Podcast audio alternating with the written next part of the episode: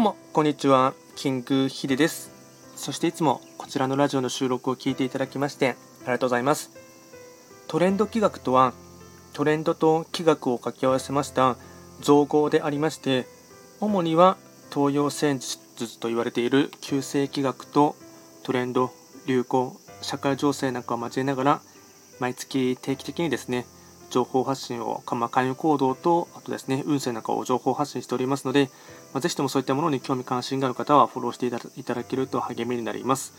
で、今回やっていきたいテーマといたしましては、まあ、ここですね、2、3週間ぐらいですかね、よく YouTube とかですね、あと Twitter でですね、あのまあ、いわゆるスピリチュアル界隈のですね、方々が発信していることで、ライオンズゲートっていうですね、ワード、まあ、パワーワードがですね、ありまして、それが結構ですね、よくいろいろなところでですね、目にすることがありましたので、まあ、何なのかなと思ってですね、まあ、ちょっと僕自身で調べてみました。で、こちらですね、まあ、一応、ま海軍チャンネルって言っていますので、まライオンズゲートですね、まあ、先生術になるのか、ちょっとわからない、ま天体学なのかわからないですけども、まあ、いろいろとですね、ま参考、まあ、一つ参照程度ではですね、なるかなと思いまして、まあ、簡単にライオンズゲートっていうのは何なのかっていうのをですね、あのこちらでもあの収録をしていきたいかなと思います。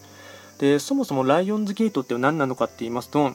まあ、毎年あるらしいんですけども、毎年ですね、あの7月26日から8月12日の間にですね、開くものがライオンズゲートって言われていまして、まあ、要はですね、地球の位置が、まあ、宇宙全体から見て、まあ、中央に来てですね扉が開き、まあ、宇宙、まもしくは高次元から、またくさんのエネルギーがですね地球上に降り注ぐことですね。でそのため、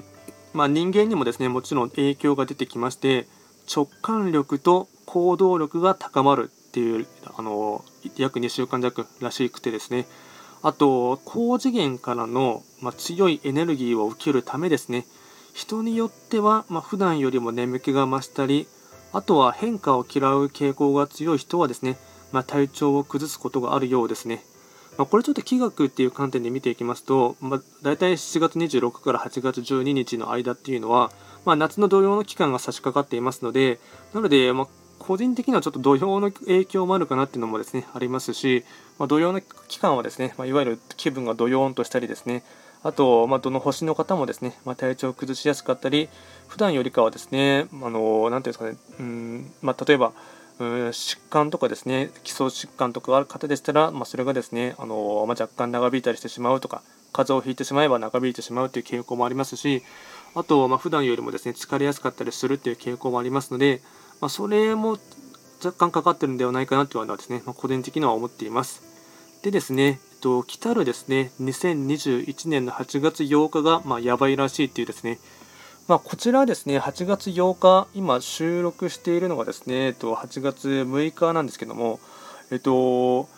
いろいろ重なってですね、8月8日がミラクルデーって言われていてですね、あの新月の影響もありますし、あとは一粒万倍日っていうのも重なってですね、本当に8月8日は本当にミラクルデーらしくてですね、でこの時にですねあの具体的に何をするとですねいい結果が期待できるのかっていうのがありまして